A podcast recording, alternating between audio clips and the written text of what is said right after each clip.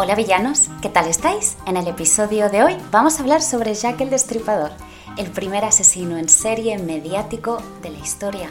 Es curioso porque todavía no se conoce la identidad del autor, así que hoy en día los investigadores siguen intentando descubrir al asesino con las técnicas de ciencia criminal más adelantadas que existen. Si te interesa, quédate pues.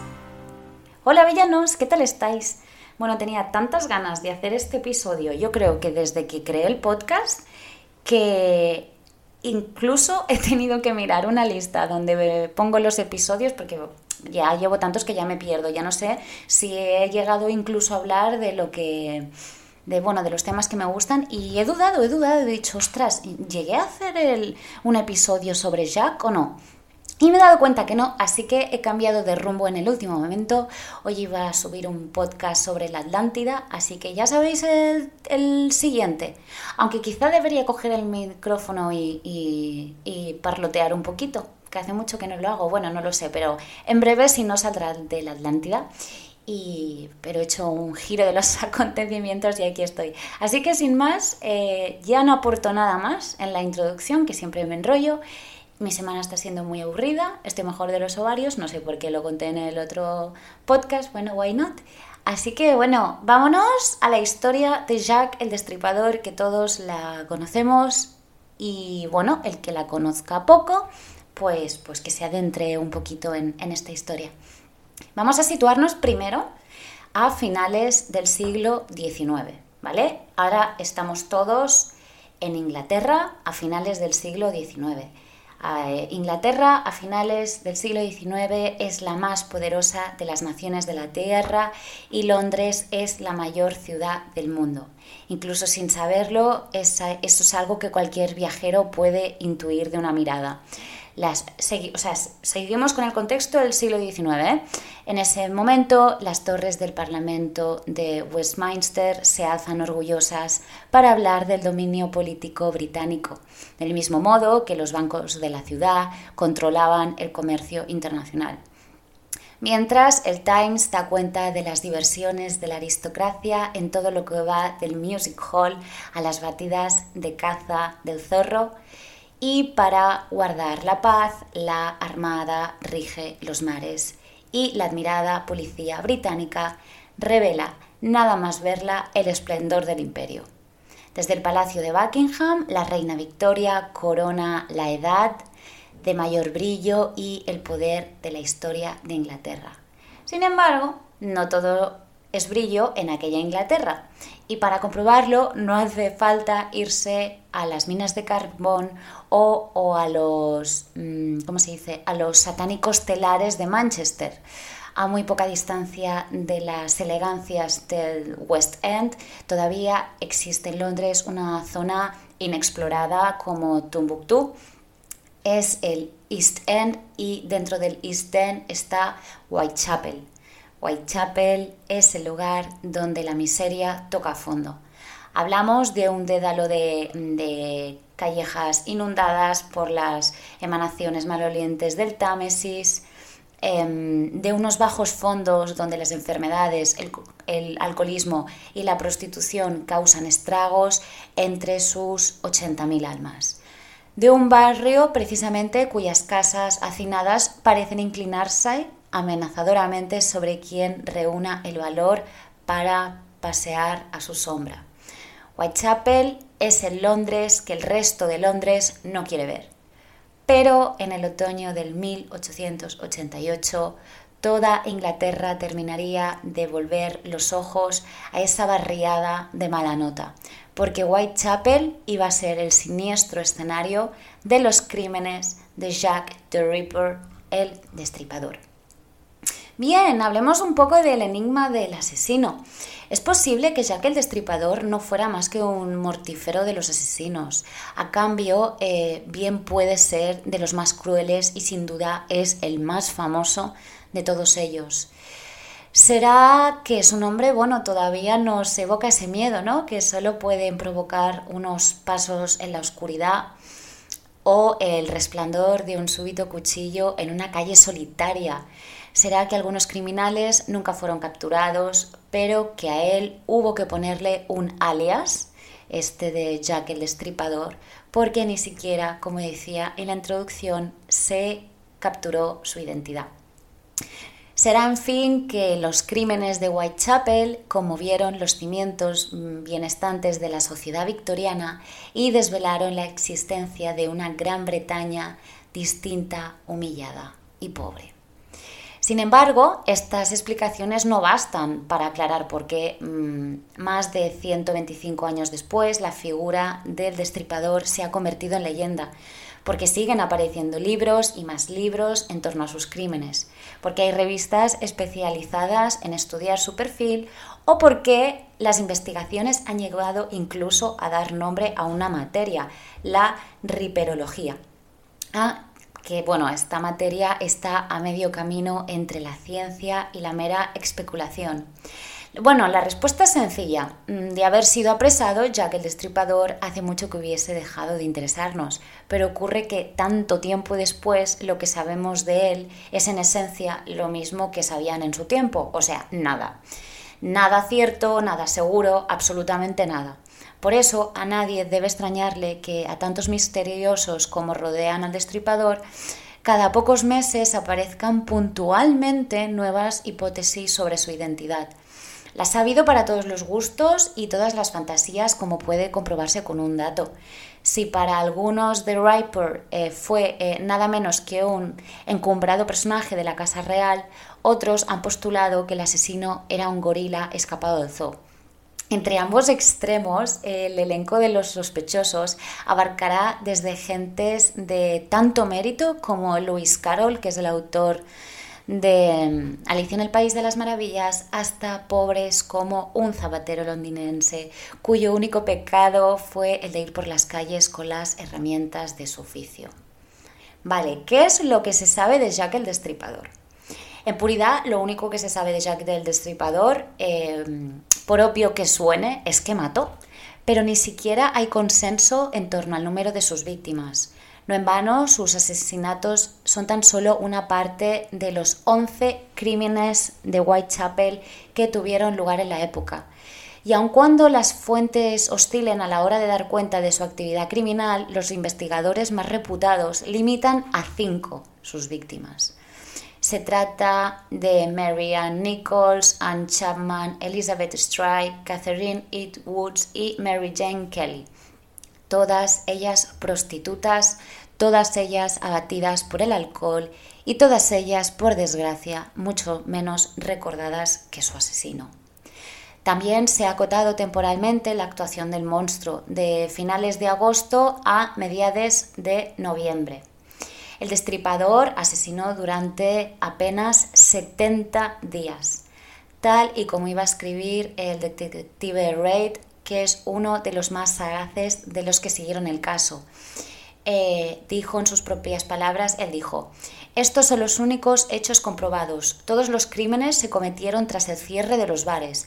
Todas las víctimas eran de la misma clase, la más baja entre las bajas y vivían no más lejos de un cuarto de milla unas de otras. Todas, además, fueron muertas del mismo modo. Esto es lo que dijo él en sus propias palabras. El resto es todavía sombra y misterio. Em, de hecho, su crueldad sin precedentes fue en buena parte responsabilidad de... O sea, quiero decir, fue en buena parte responsable del fenomenal pánico levantado tras las muertes. Como dijo uno de los encargados de las autopsias, no le bastaba con matar, sino que también tenía que hacer un daño gratuito al cadáver. Así que, bueno, con pocas excepciones, su modus operandi era el siguiente. Eh, que el destripador comenzaba por cortar de un lado a otro la garganta de la víctima con una cuchillada para acto seguido abrir también a cuchilladas su cavidad abdominal. En la mayor parte de los casos pensaba, pasaba entonces a extirpar sus órganos y en alguno de ellos además aprovechó para llevarse un riñón, por ejemplo, a modo de macabro souvenir. Ante tantas matanzas, la descripción forense de los cadáveres todavía puede turbar el hombre más templado. Las vísceras, eh, en, el informe, ¿no? Dice, dice, las vísceras se hallaron en diversas partes, el útero y los riñones bajo la cabeza, el otro pecho junto al pie derecho, el hígado junto a los pies, los intestinos junto a su costado derecho. El corazón faltaba del saco pericárdico. Bien, como bien apunta un riperólogo, em, el, núcleo del miedo es incomprensible y lo desconocido es todavía lo, más temido de todo, ¿no? En el caso de Jack el Destripador, el misterio iba a ser el terreno cedido al temor. Nunca nadie oyó ni un solo grito, una petición de socorro, eh, en un barrio donde las gentes vivían literalmente empaquetadas, o sea, unos al lado de otros. Ninguno de los cadáveres presentaba, que esto es una cosa curiosa, mm, ¿cómo se dice? Heridas defensivas que, resultaban de, de, oponer resistencia a un ataque, ¿no? Pues, pues eh, no presentaban estas heridas defensivas. De hecho, el único presunto avistamiento del criminal solo ha servido para arrojar más pavor sobre su modo de matar. Eh, recordarlo, en la noche del 8 de septiembre del 1888, una mujer se encontró con Ayn Chapman, que la he nombrado antes, acompañada de un extranjero de piel morena y mediada estatura ataviado con una capa oscura y una gorra como la de Sherlock Holmes. El encuentro se había producido recién pasadas las cinco y media de la madrugada. Pues bien, a las seis y diez, cuando el médico Phillips acudió a levantar el cadáver, el destripador ya había matado a Chapman como a sus otras eh, víctimas. A ella tampoco pudo ni resistirse ni gritar. Bueno, aquí hay como una apariencia inofensiva en el sentido de que en un Londres mm, todo miedo y todos rumores, hasta la reina Victoria iba a tener sus teorías sobre el asesinato. En su caso, como es el de buena parte de la aristocracia, las hipótesis bien podían resumirse en un titular de un diario de la época. Era imposible para ellos que un inglés hubiese cometido tales crímenes, ¿no? Porque como qué deshonra, ¿no? Para los británicos como fuere, la nobleza em, no fue la única en mostrar su partido previo, porque los asesinatos de Jack el Destripador sirvieron para que, para que cada capa de la sociedad británica proyectara sus propias obsesiones. Por ser Whitechapel, Whitechapel em, lugar de residencia de numerosos judíos, los antisemitas tuvieron su coartada. Y entre las clases más olvidadas cobró fuerza eh, la convicción de que tales asesinatos solo podían ser obra de algún aristócrata perverso. La intelectualidad de la época también tomó partido. Por, ejemplo, para el dramaturgo em, George Bernard Shaw, los crímenes buscaban ante todo denunciar las penosas condiciones del West End. Y hasta las sesiones espiritistas incluso también entraron en, todo esto y tan en boga en Londres desde entonces, estas sesiones espiritistas iban a ofrecer sus dudosas conjeturas para la busca y captura del asesino. Em, en Scotland Yard, la policía metro, o sea, la Scotland Yard, que es la policía metropolitana de Londres, interrogó a cientos de personas. Se aludía a la cercanía de Whitechapel al puerto. Podía haber, podría haber sido un marinero de paso o tal vez un estibador se, supuso, de hecho, que el asesino tenía que ser un médico o como mínimo un carnicero. Es decir, alguien con conocimientos de anatomía o por lo menos de, despiece. De, despiece por el sentido de cómo los destripaba, ¿no? Pero incluso las posibles pistas em, multiplicaban la confusión. Por ejemplo, la inscripción en tiza junto al delantal ensangrentado de Catherine, eh, otra de las víctimas, en la que se culpaba a los hebreos. O sea, en, esa inscripción, la, inscripción decía, de hecho, decía, los judíos son los hombres que no serán culpados por nada. El texto fue borrado enseguida para evitar ataques antisemitas. O, por ejemplo, una de las piezas mayores de la riperología, eh, la carta con remitente, que esta carta al remitente es desde el infierno, ese es su remitente, eh, que acompañaba un trozo de riñón eh, esta carta la recibió la policía y por una vez no parecía invención de la prensa. De hecho, son pocos los consensos en torno a la personalidad de Jack el Destripador. Uno de los pioneros en la elaboración de perfiles criminales sería el Dr. Bond, eh, como el como el Bond James Bond. bueno, es igual, perdón, tenía que decirlo, si no reventaba. Eh, como decía, em, uno de los pioneros de la elaboración de los crímenes, de los perfiles criminales, era este Dr. Bond, cuyo dictamen ha merecido el aplauso general. En sus propias palabras, Bond dijo, el asesino debe de haber sido un hombre físicamente fuerte y de gran frialdad y audacia. En su aspecto exterior debe de ser un hombre tranquilo, de apariencia inofensiva, probablemente de mediana edad y vestido de modo cuidadoso y respetable. Hay otro, otro rasgo que Bond eh, no señaló y es que el asesino, sin duda, eh, tenía un conocimiento minucioso de Whitechapel y de sus ínfimas callejas. El, perfil del doctor ha recibido em, alabanzas hasta hoy, pero se sigue sin contestar la gran pregunta, ¿quién? ¿Quién fue Jack el Destripador?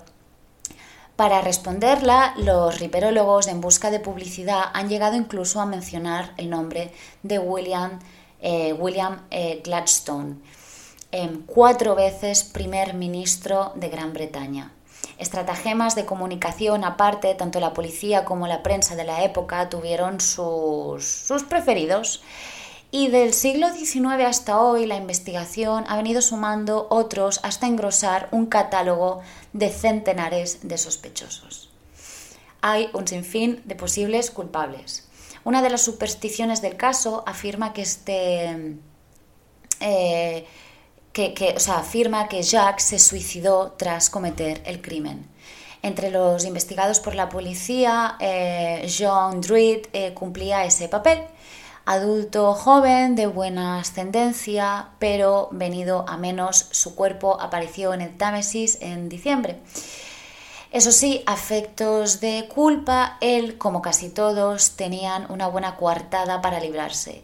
El día del primer crimen, eh, este, este montage John Druid tenía, eh, como decía, la buena cortada y es que el primer día del crimen se hallaba jugando al cricket en el condado de Dorset.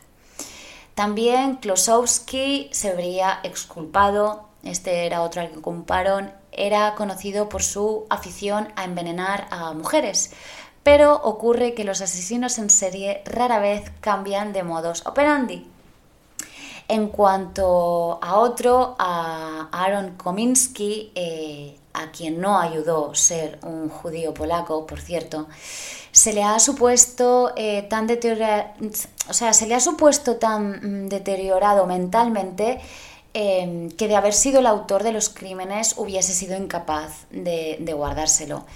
También culparon a Francis Tumblety, que, mm, como también evidentemente fue investigado, es uno de los personajes excéntricos que rodean al caso. Este cuadra más con el perfil que, por ejemplo, Bond decía porque Francis Tumblety era un médico extraño, dado a flirtear con la delincuencia y aparentemente poseedor de una colección de órganos humanos.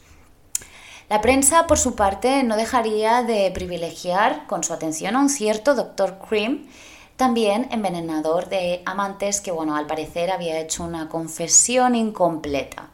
Eso sí, en su agonía dijo, soy Jack el y murió. El estamento médico siempre ha tenido relevancia en el ámbito de las sospechas en torno al destripador, como decíamos, y más aún así, como es el caso de Sir William. Em, hablamos de quién era el médico de la reina Victoria, ¿vale? Eh, Sir William. Em, lo que le aporta acusarle, le aporta esto un morbo añadido, ¿no? Que el, que, el asesino, que Jack el destripador, fuera el el médico de la reina Victoria, pues, pues da, mucho, da mucho juego. Eh, algo semejante le pasaría también a John Williams, eh, que era el ginecólogo de la princesa Beatriz y acusado de asesinar a las prostitutas en un vano intento de investigar las causas de la, em, ¿cómo se dice esto? Ay, de la infertilidad femenina. La pista aristócrata continuaría, continuaría todavía eh, con todo un príncipe con Alberto Víctor, duque de, de Clarence, que era el nieto de la reina Victoria, hijo del clapudoso Eduardo VII y segundo en la línea de acceso al trono. Desde sus primeras incriminaciones, hace ya más de medio siglo, se supone que, que Alberto Víctor, como decía el nieto de la reina Victoria, solo o en compañía de un supuesto amante, habría como mínimo conspirado para erradicar a quienes supieran de un presunto hijo ilegítimo suyo. Quien juzgue esta historia complicada puede ahondar en la de Alexander Pedachenko, quien, según cierto manuscrito perdido de Rasputín eh, y en su calidad de agente de policía secreta zarista, eh, que por cierto, qué bien me viene esto eh, de quien no haya escuchado el episodio de Rasputín, que se dice que la muerte de Rasputín, bueno, pues que la, la inteligencia británica iba detrás y tal, nos diré más para que lo escuchéis si no lo habéis escuchado. Bueno, como decía, ¿no? ¿De quién estaba hablando ahora? De Alexander Pedachenko, este. Eh, se decía que este hombre había cometido los crímenes para manchar la reputación de, eh, del Scotland Yard, de la policía. No es inverosímil que Rasputin, nada menos, tuviera algo que ver con las muertes de Whitechapel. Bueno, será que la verosimilitud no ha sido nunca una fuerte de la riperología. Como decía en un principio y al final es la base de todo, nadie sabe nada, los tratadistas más benevolentes afirman que las muertes de 1888 sirvieron para tomarse en serio la situación de suburbos de suburbios, perdón, en verdad mortales como era en aquella Whitechapel. Eh, la insalubridad de esas zonas de peste llegaría en efecto a a sede parlamentaria para entonces, sin embargo, la fiebre asesina de Jacques el Destripador ya se había convertido, como dice uno de los grandes historiadores de la ciudad, en un aspecto perdurable del mito de Londres. Jack the Ripper, the Ripper fue el primer criminal de una gran metrópoli y la atmósfera em, misérrima de aquel, de aquel East End febril Em, bueno, pues evidentemente contribuyó a que las calles y las casas del barrio se identificaran con los mismos crímenes hasta el punto que llegaron a sentir la culpa, como si el espíritu o la atmósfera de la ciudad hubiese tenido un papel en, las muertes. Al final, el verdadero hito del caso de Jack el Destripador es que eh, todos los crímenes sin resolver terminan por remitir al suyo, Quizá por redimir este interés del morbo, em, no, hace tanto que en una encuesta em, Jack the Ripper fue elegido el peor británico de la historia. Es un consuelo para sobrellevar la triste verdad que todavía en tiempos del asesino afirmó uno de los prebostes del, del Scotland Yard, dijo, nadie sabe nada ni sabrá nada en mil años sobre la historia verdadera del destripador. Hoy en día, como dijo aquel policía en sus sabias palabras, hoy en día nadie sabe nada y quién sabe si algún día alguien lo sabrá. Este ha sido el episodio de hoy, queridos villanos, de un villano británico, el primer asesino mediático en serie de la historia. Hasta aquí, villanos, como siempre, hacer travesuras. Nos vemos probablemente en el próximo episodio sobre los misterios de la Atlántida